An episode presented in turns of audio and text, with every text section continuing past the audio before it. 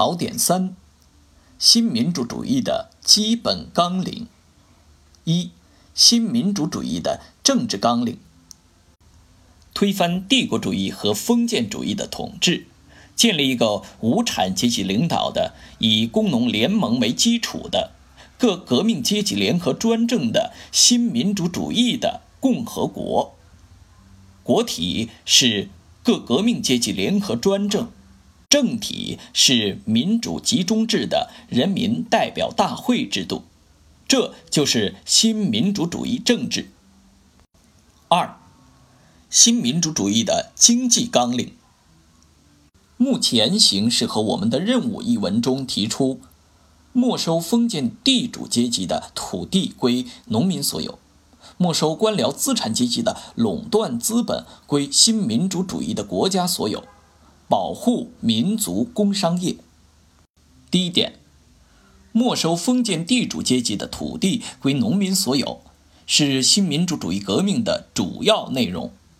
土地革命路线即依靠贫雇农，团结中农，有步骤、有分别的消灭封建剥削制度，发展农业生产。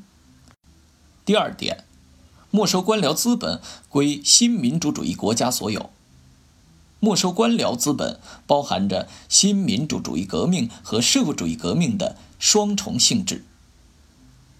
第三点，保护民族工商业是新民主主义经济纲领中极具特色的一项内容，这是由中国落后的生产力和新民主主义革命的性质所决定的。三。新民主主义的文化纲领。新民主主义文化就是无产阶级领导的人民大众的反帝反封建的文化，即民族的、科学的、大众的文化。第一点，民族的文化，就其内容说是反对帝国主义压迫，主张中华民族的尊严和独立。就其形式说，是具有鲜明的民族风格、民族形式和民族特色，要有中国作风和中国气派。第二点，科学的文化，是反对一切封建思想和迷信思想，主张实事求是、客观真理及理论和实践的一致性。第三点，大众的文化。也就是民主的文化。